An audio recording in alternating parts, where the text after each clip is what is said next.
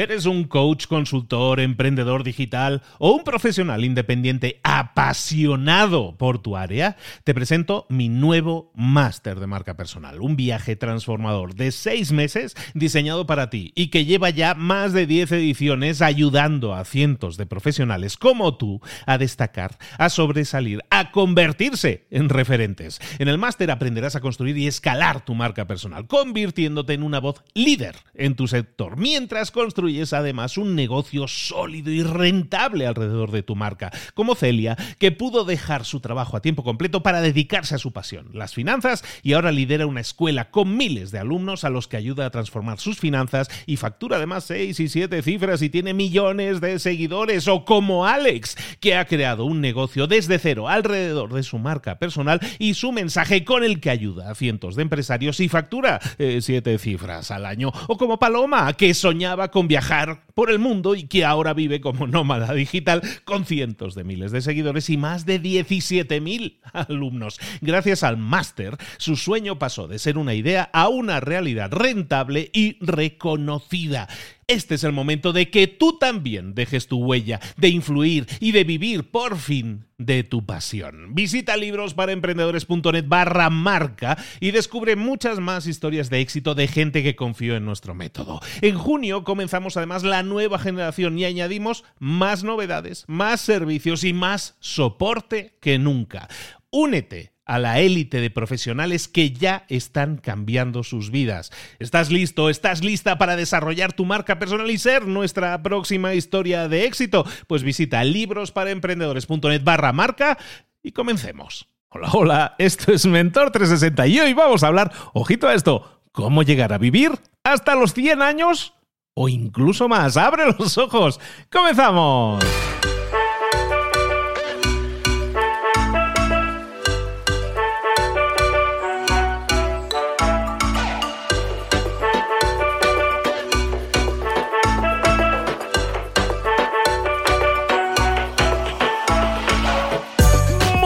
Todos, bienvenidos un día más a Mentor 360, el programa El Espacio, el podcast en el que te traemos a los mejores mentores del planeta en español para que aprendas en todas esas áreas de conocimiento que nunca te enseñaron en la escuela, pero te deberían haber enseñado, porque así podrías tener más y mejores resultados. Hablemos de ventas, hablemos de marketing, hablemos de liderazgo, de hablar en público, de sabiduría japonesa, que es lo que vamos a ver hoy. Por ejemplo, todo eso son herramientas que nunca se nos acercaron a nosotros así fácilmente. Tienes como que rebuscarlo mucho, ahora ya no Ahora en Mentor 360 lo tienes aquí cada día en la mano, te lo damos. Oye, como siempre decimos, son semillitas que nosotros te plantamos, pero que tú tienes que regar, que hacer crecer. Aplícalo en tu vida, pasa a la acción y obtén resultados. Hoy, como te decíamos, hoy vamos a hablar un temazo. Hoy vamos a hablar un tema súper interesante y el título súper subjetivo y de verdad que no es clickbait, es para que de verdad lo aprendas y lo apliques en tu vida. Hoy vamos a hablar de cómo llegar a vivir 100 años.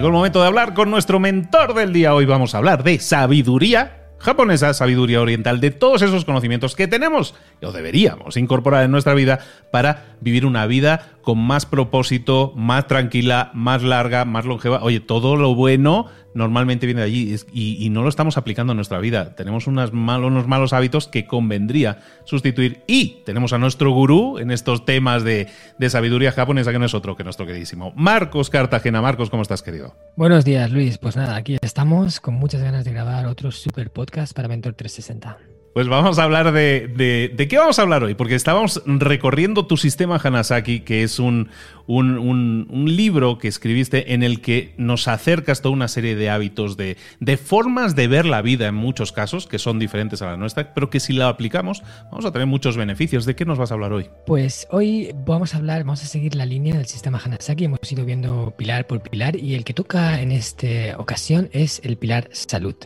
Y como el sistema está pensado para hacer que la gente viva una vida más larga y plena y además con energía, además sintiéndose bien, no hay enganchado una máquina y atiborrado pastillas para poder llegar a los 100 años, que ese es el objetivo. Nosotros nos hemos fijado 100 años, que es la línea que vamos a traspasar y ese es el mensaje que le enviamos a nuestro cuerpo. Y si queremos llegar ahí, tenemos que eh, trabajar la salud, que ese es un pilar fundamental. Y hoy os voy a hablar de algo que a mí personalmente me ha cambiado la vida. Pero antes voy a empezar con algo que eh, es como una forma disruptiva. A mí me encanta empezar siempre este pilar con algo que rompa un poco los esquemas al oyente. Y voy a empezar con una subasta. Una subasta de algo un poco controvertido. Imagínate que yo apareciera con un maletín lleno de dinero, lleno de dinero, ¿vale? 100.000 euros en billetes. Y te dijera que te iba a dar ese maletín si me vendieras uno de tus ojos. Uno, me da igual, el izquierdo o el derecho. 100.000 euros por un ojo. Yo cuando hago esta pregunta en las conferencias que imparto, normalmente la gente se me queda así como sorprendida y me dice, no, no, yo por, por 100.000 euros no te vendo un ojo. Digo, vale, ¿y qué tal 200.000? No, no, 200.000 tampoco. No, la gente se enroca en que no. Y 300.000, voy subiendo hasta que llego al millón de euros. ¿Y si te diera un millón de euros? La libertad financiera. Ya sin trabajar para toda la vida, hacer lo que te apetezca. Un millón de euros por un ojo. Y además tienes dos. Te quedas con uno y te pones un parche. No pasa tampoco tanto. Y aún así, aunque sé que hay gente por ahí que vendería un ojo por un millón, lo sé. Pero la mayor parte de la gente a la que yo le pregunto, Luis, la mayor parte de la gente me dice, ni siquiera te vendería uno de mis ojos por un millón de euros. Y cuando alguien te dice eso, en realidad, ¿qué te está diciendo? En realidad lo que te está diciendo es que eh, su cuerpo tiene un valor incalculable porque no se puede pagar con dinero. Si un solo ojo ya vale más que un millón, bueno, de hecho no se vende ni por un millón, ¿qué vale el resto? ¿Qué vale una de tus manos? ¿Qué vale una de tus piernas? ¿Qué vale eh, tu cabellera si la pudieras entregar? ¿Qué vale uno de tus sentidos si pudieras también venderlo? El gusto, el olfato. ¿Qué vale eso? Pues eso no tiene precio, no se puede pagar porque es incalculable lo que vale, lo que cada uno valora eh, cada uno de sus órganos, cada uno de sus piezas que componen el cuerpo. Entonces, con esto llegamos a la siguiente conclusión. Es que somos poseedores de la máquina más cara y más valiosa que jamás tendremos en nuestra vida. Por mucho que trabajemos, por mucho que nos esforcemos, nunca tendremos algo tan valioso como el cuerpo. Y sin embargo, sin embargo, Luis, ¿cómo tratamos el cuerpo a veces? Pues te voy a decir yo lo que hacemos. Lo tratamos como un auténtico trapo, como si no valiera nada. Le, estamos haciendo daño una y otra vez en, muchas ocasiones, ¿no? Hay gente que, no, que lo cuida un montón, pero hay gente que de verdad, yo me quedaba mirándolos y decía, o sea, intentaba tratar de comprender eh, por qué se comportaban de esa forma, por qué lo hacían. Al final, no encajaban las piezas hasta que un día caí en la cuenta y dije, ah, pues mira, tiene más sentido del que parece, porque esta gente está, están haciendo como un experimento científico en el cual quieren comprobar hasta cuánto el cuerpo puede aguantar antes de reventar. Eso es lo que yo creo que están haciendo. Porque si no, no le encuentro otra explicación. Van dándole una y otra vez, y ahora esto, y ahora lo otro, y ahora, hasta que el cuerpo, aunque es una máquina súper, súper perfecta, no perfecta del todo, porque todo tiene sus fallos, pero, pero vamos, que funciona como la seda. Aún así, el cuerpo aguanta todo lo que puede y luego empieza a fallar. Claro, empieza a fallar, no puede estar ahí siempre soportando todos los empites que le damos y empieza a enfermar, empieza a tener eh, daños, dolores, sufrimientos, que encima eso lo pagamos nosotros, lo tenemos que sufrir, tenemos que, llevarlo eso encima. Y no es nada agradable ver la gente que ha llegado. Y es algo que nos podíamos haber evitado en muchos casos, en otros no, porque a lo mejor nos viene por genética o nos ha ocurrido un accidente o lo que sea, pero en muchos casos lo podríamos haber evitado con un estilo de vida diferente. Yo en, en Japón vi que había un pueblo como mucho más concienciado con en cuidar su salud. Aún así, hay japoneses para todo, igual que hay españoles y sudamericanos y todo, en todos los sentidos y en todas las áreas. Pero a nivel general, yo percibí en Japón que era un pueblo como más centrado en cuidar su cuerpo. Y es que esto es muy importante entender eh, la valiosa máquina que llevamos y la importancia que es tratarla como se merece. Y allí aprendí diferentes hábitos que me han ayudado a tener un cuerpo más fuerte y robusto y a sentirme más pleno de energía, más mm, con ganas de comerme cada día que llega y hoy voy a hablaros eh, de tres. Eh, de tres que a mí personalmente me han ayudado mucho y que creo que pueden ayudar a cualquiera. Y por supuesto, como todo en el sistema Hanasaki, no es nada complicado, no es nada que, tengas que, darle mil vueltas, es algo sencillo y casi yo diría de sentido común. El primero que yo te voy a recomendar es que empecemos a abrazar el hábito de comer tradicional. Resulta que la industria alimentaria en los últimos 50 años ha cambiado una barbaridad. Ha cambiado, no te puedes ni imaginar. Lo que antes eran productos básicos, ahora está todo lleno de procesados. Vas a un supermercado y, ya hasta te cuesta encontrar lo básico, ¿no? Todo es con, envoltorios y colorines y letritas para llamarnos la atención de cosas ya hechas. E incluso hay gente, ¿eh? Hay gente que se alimenta solo de cosas procesadas, cosas ya hechas. Una lasaña que calientas en el microondas, una pizza que te haces al horno, pero que ya viene todo ahí, todo puesto. Que mires las listas de ingredientes y pareces una Biblia. Cuando en realidad lo que debería de ser es mm, hacer posible una sola cosa, porque es un ingrediente básico, o cuatro o cinco, como mucho ingredientes, pero no una lista, una lista que parece, que parece eso, vamos, un testamento.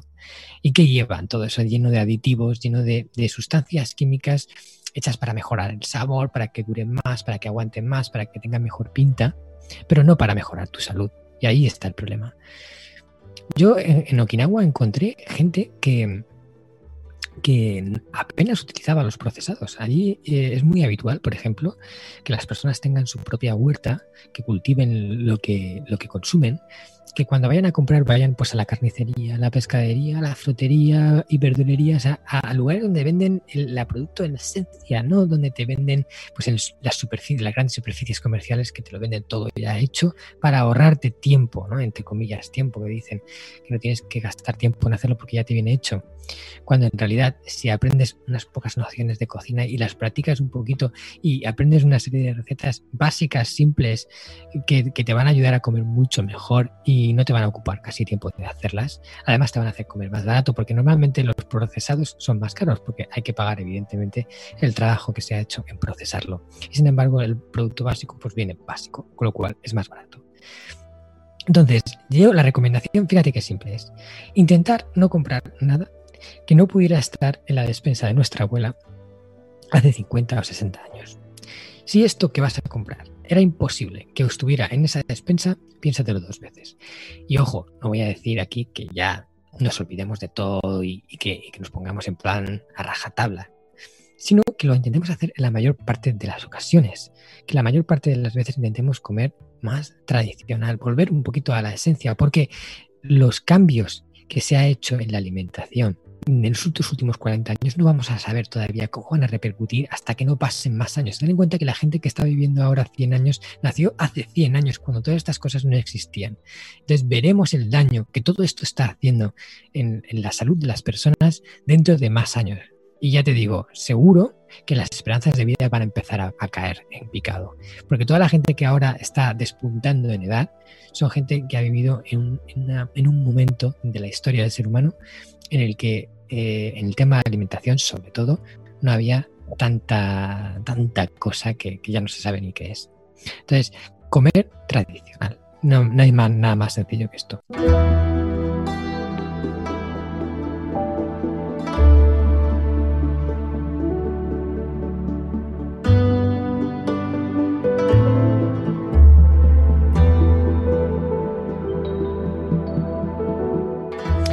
Siguiente hábito que yo he aprendido y que aplico en mi día a día es come despacio y mastica bien. Ya ves tú qué sencillo, no te estoy diciendo nada complicado, Luis. Come despacio y mastica bien, sin prisa. Eh, hoy vamos con unas prisas que, ya está comiendo, parece que estamos en una carrera y pam, pam, pam, en la boca y, parece que nos va a faltar la comida cuando vivimos en la época de mayor abundancia en la historia del ser humano. Yo tenía un compañero en la universidad cuando estudiaba allá en Japón. Eh, tenía un compañero que, me sorprendía siempre que íbamos a comer. ¿no? Eh, ahí en, la, en el comedor de la universidad era muy habitual que nos pusieran o que hubiera para comer un tipo de comida que se llama donguri. El donguri es un cuenco que se pone en una base de arroz y arriba pues se pone algo que se hace, ¿no? Pues a lo mejor un pescado con una verdurita así rehogada o, bueno, va cambiando. Lo que ponen arriba una tempura con no sé qué, y todo eso lo vas combinando con el arroz. Y yo veía a este chico cuando cogía su cuenco de donburi, cogía los palillos, los hincaba en el arroz y sacaba una bola enorme de arroz. Se la metía en la boca, masticaba dos veces y la engullía. Y luego otra y otra. O sea, el, el cuenco le duraba menos de cinco minutos. ya a lo mejor estoy siendo generoso con el tiempo. Y, lo engullía y decía, decía, tío, disfrútalo un poco más, mastica un poco más. Yo cuando viví con los señores Tokuda, que fue una familia que me acogió durante varios meses allí en, la ciudad de Kioto, y donde yo percibí eh, la auténtica esencia de Japón en ese tiempo, y además eh, pude conocer la gastronomía auténtica, la de, la de casa, porque la mujer del señor Tokuda, Sanae-san, ella cocinaba, era una fantástica cocinera y todas las noches cenábamos juntos y cada noche hacía una cosa diferente al más puro estilo tradicional con comida washoku que se llama, con, bueno, pues que es con diferentes platitos, todo con, con pequeñas cantidades. Y, y, yo veía al señor Tokuda comiendo con una pasimonia, tranquilo, pum, pum, poquito a poquito, poquito a poquito. Y al final yo le pregunté sobre eso, ¿no? Sobre esa costumbre y me dijo, es que esto es, eh, eso ayuda al cuerpo a digerir y, a, que la comida te siente mejor. Es una costumbre que no, no en todo Japón, pero sobre todo en las partes más tradicionales se pasan de padres a hijos. El come despacio y mastica bien. Porque eso tiene muchos beneficios. Y te voy a decir tres. Los tres principales beneficios de comer despacio es, primero, que disfrutas más de la comida y que estás más presente no, no la engulles. Si puedes degustar algo un poquito con que algo que está delicioso, pues te dedica un poquito más de tiempo que se lo merece. Luego también asimilamos más nutrientes porque la digestión empieza en la boca. Por ejemplo, los almidones ya se empiezan a digerir con la saliva y si masticamos bien ya llega más troceado al estómago, lo cual luego la absorción es mucho mejor y con menos comida podemos obtener más. Y el tercero es que comes menos comes menos. Y este es un punto en el cual no voy a tocar eh, hoy, pero hay otro de los hábitos que es el harahachibu, que es eh, come al 80% de tu capacidad. Es otro de los hábitos de salud relacionados con la alimentación. Y es el comer, comer menos. Eh, que se ha visto que tiene muchos beneficios, pero como lo he, hablado de él en muchos podcasts, hoy voy a centrarme en otros diferentes, así aportar un poquito más de valor. Pero es que este de comer despacio y masticar te ayuda a complementar el harahachibu. Porque, Luis, por ejemplo, cuando vas a un restaurante y, pides eh, algo de comer y el servicio es deficiente, ¿no? Empiezan a tardar entre plato y plato tiempo. ¿Qué pasa cuando llegan el tercer plato y, hace como media hora o 40 minutos que lo pediste? pues lo que pasa es que, claro, ya no tienes hambre, ¿no? Porque eh, se te ha pasado directamente. O sea, el tiempo que, que, ha ocurrido ya se te ha pasado el hambre es que cuanto más comemos y más rápido, más podemos comer. Es como que el cerebro eh, deja de entrar al principio más y, luego se da cuenta de que se ha llenado y entonces ya para. Pero si tú vas despacio, se da cuenta antes y, para y entra menos comida. Pues eso ya nos va a ayudar a tener menos sobrepeso, a desgastar menos nuestros órganos y a un montón de otros beneficios, a comer menos. Y el tercer punto, Luis, que voy a meterme hoy, me voy a meter en algo un poco controvertido, porque me gusta siempre causar un poquito de polémica. Voy a meter con el tercer hábito y es eh, el de comer ecológico. Y esto es controvertido porque hay muchas voces, unos que dicen que sí, otros que dicen que no, que ayuda, que no. Y, y bueno, yo tampoco tengo la verdad de nada. Yo aquí me guío un poco por lo que he visto, sobre todo en las zonas tradicionales de Japón, y por lo que me dice el sentido común. Y al igual que he comentado en el punto anterior, que, que la industria alimentaria ha cambiado muchísimo en los últimos 50 años, te voy a decir también que eh, la industria química enfocada a mantener los productos y a elaborarlos ya los básicos, ¿eh? ya no te hablo de, los procesados, sino de los básicos, a la fruta, la verdura, todo lo que comemos que, viene tal cual, lo produce la naturaleza, los procesos que se han realizado para sacar más producción, para que no se pongan malos, para que las plagas no le afecten, hemos empezado a utilizar un montón de, productos químicos que eh, no se sabe hasta qué punto eso eh, es, es, dañino. ¿no? Y de hecho, a lo largo de la historia se han ido utilizando pesticidas y, una serie de sustancias que luego se ha visto que hacían daño a las personas y las prohibían. Pero claro, hasta que no causaban un daño y se veía qué, estaba haciendo, no se habían prohibido. Todo lo que había ocurrido antes, ¿qué pasa? Toda la gente que se lo había comido antes, ¿qué? Todos esos se han llevado un daño y no han, no han sido ni siquiera conscientes de él, ni siquiera tuvieron cartas para evitarlo, porque le decían eh, desde las instituciones oficiales que eso era, era bueno, que no pasaba nada, que se lo podían comer.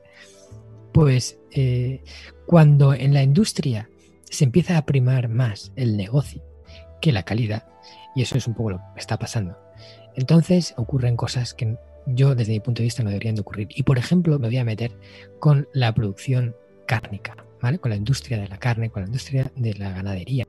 Porque hemos pasado de tener granjas a tener literalmente eh, fábricas de animales, en el que la vida ya se respeta bien poco y en el que se satiborra depende ¿eh? del productor, ¿no? pero en muchos casos se les atiborra a antibióticos y a todo tipo de sustancias para mantenerles sanos, se les tienen espacios muy reducidos, que, con lo cual acumulan adrenalina de estar en, una calidad de vida fatal, apenas ven la luz del sol. es, es desastroso, ya no solo por, por salud, porque comerte esa carne que para mí me parece que está envenenada, eh, ya es por ética también, porque contribuir a comprar esa, esa carne es, es, contribuir a mantener esos animales en ese estado fatal. Y yo, ojo, no soy vegetariano ni soy vegano, porque yo como carne, pero intento comer menos carne, que esto es una, también una de las de los secretos de Okinawa, es que eh, consumen carne pero poca, eh, y que la carne que como sea buena. Eso es lo que hago. Entonces, yo aquí os propongo, intentemos comer ecológico. Y si vamos a comer menos, haciendo harahachu, aunque no lo he nombrado, pero bueno, lo he nombrado de relefilón, si vamos a comer despacio, eso también nos va a ayudar a comer menos. Y vamos a gastar menos en comida porque vamos a comer menos, al final podemos gastarnos más en comprar calidad. Y yo creo que comprar ecológico es comprar no solo para tener mejor salud, sino también para construir un mundo mejor. Y aquí lo dejo. Tres cositas que, como te he dicho, Luis, no son nada complicadas. Sí que es verdad que no todo el mundo tendrá acceso, por ejemplo, al tema ecológico, pero yo, por ejemplo, aquí en mi ciudad de Alicante, empiezan a surgir eh, cooperativas en las cuales se, juntan eh, personas para comprar productos y, comprarlos a precio de coste, con lo cual el producto, el, precio del ecológico baja mucho y empiezan a surgir ese tipo de negocios, ese tipo de colaboraciones. Míralo en tu ciudad porque a lo mejor tienes algo de eso y intenta aplicarlo. Yo creo que, puede ser de mucha ayuda. Claro que sí, si lo pones en práctica, sí. Si escuchas el podcast y no haces nada con él, pues entonces no, no funciona. Sabes cuáles son las reglas, tienes que ponerlo en práctica, tienes que pasar a la acción, tienes que utilizar herramientas que te estamos poniendo encima de la mesa, tomarlas y aplicarlas en tu vida. Hoy hemos hablado de salud, hoy hemos hablado de que una de las claves para llegar a vivir 100 años. Te lo vas a perder. Y además vivir 100 años y vivir bien a los 100 años. Bueno, pues ahí tienes alguna de las claves. Hoy hemos hablado de la salud y estamos hablando de, continuamente de todo un montón de claves que te ayudan a tener una mejor vida. Y todo ello gracias a la sabiduría japonesa que nos acerca Marcos Cartagena. Marcos, muchísimas gracias de nuevo. Muchas gracias a ti, Luis. Ha sido un placer volver a estar contigo y hasta el próximo podcast.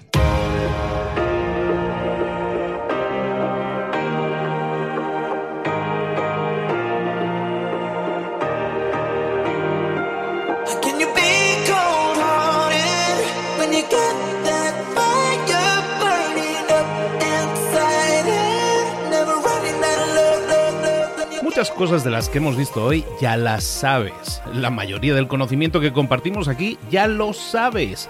Sabemos lo que tenemos que hacer, sabemos lo que tenemos que evitar, lo que no tenemos que hacer, todo eso ya lo sabes. El único problema es que no lo ponemos en práctica, no pasamos a la acción y es ahí donde te necesito a ti y a tu compromiso. Si una sola de las ideas que hemos comentado hoy resuena en ti, te llama a ponerla en práctica, entonces, define el paso más pequeño posible, el gesto más mínimo, y hazlo ahora mismo.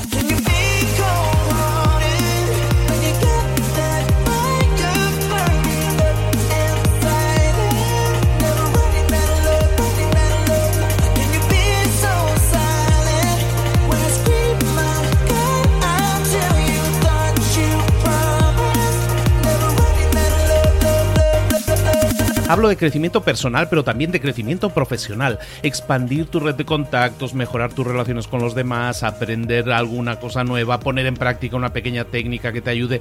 Todo suma, pero solo suma si lo pones en práctica. No si piensas en ponerlo en práctica. Pensar en ponerlo en práctica no sirve, tienes que ponerlo en práctica, pasar a la acción.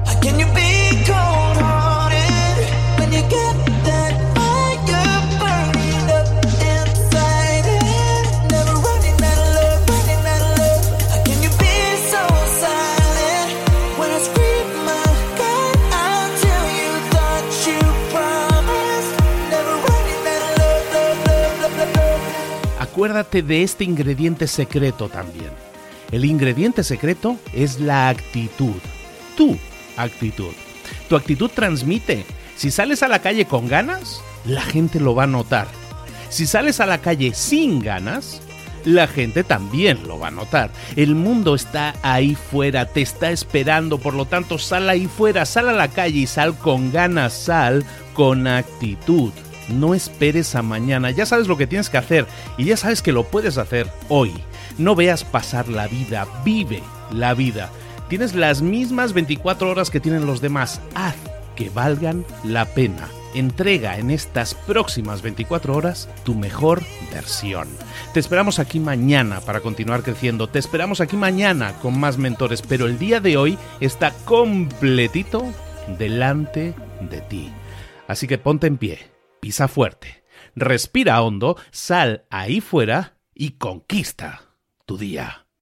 ¿Eres un coach, consultor, emprendedor digital o un profesional independiente apasionado por tu área? Te presento mi nuevo máster de marca personal, un viaje transformador de seis meses diseñado para ti y que lleva ya más de 10 ediciones ayudando a cientos de profesionales como tú a destacar, a sobresalir, a convertirse en referentes. En el máster aprenderás a construir y escalar tu marca personal, convirtiéndote en una voz líder en tu sector, mientras construyes construyes además un negocio sólido y rentable alrededor de tu marca, como Celia, que pudo dejar su trabajo a tiempo completo para dedicarse a su pasión, las finanzas, y ahora lidera una escuela con miles de alumnos a los que ayuda a transformar sus finanzas y factura además seis y siete cifras y tiene millones de seguidores, o como Alex, que ha creado un negocio desde cero alrededor de su marca personal y su mensaje con el que ayuda a cientos de empresarios y factura eh, siete cifras al año, o como Paloma, que soñaba con viajar por el mundo y que ahora vive como nómada digital con cientos de miles de seguidores y más de 17.000 alumnos. Gracias al máster, su sueño pasó de ser una idea a una realidad rentable y reconocida. Este es el momento de que tú también dejes tu huella, de influir y de vivir por fin de tu pasión. Visita librosparaemprendedores.net barra marca y descubre muchas más historias de éxito de gente que confió en nuestro método. En junio comenzamos además la nueva generación y añadimos más novedades, más servicios y más soporte que nunca. Únete a la élite de profesionales que ya están cambiando sus vidas. ¿Estás listo? ¿Estás lista para desarrollar tu marca personal y ser nuestra próxima historia de éxito? Pues visita librosparaemprendedores.net barra marca y comencemos.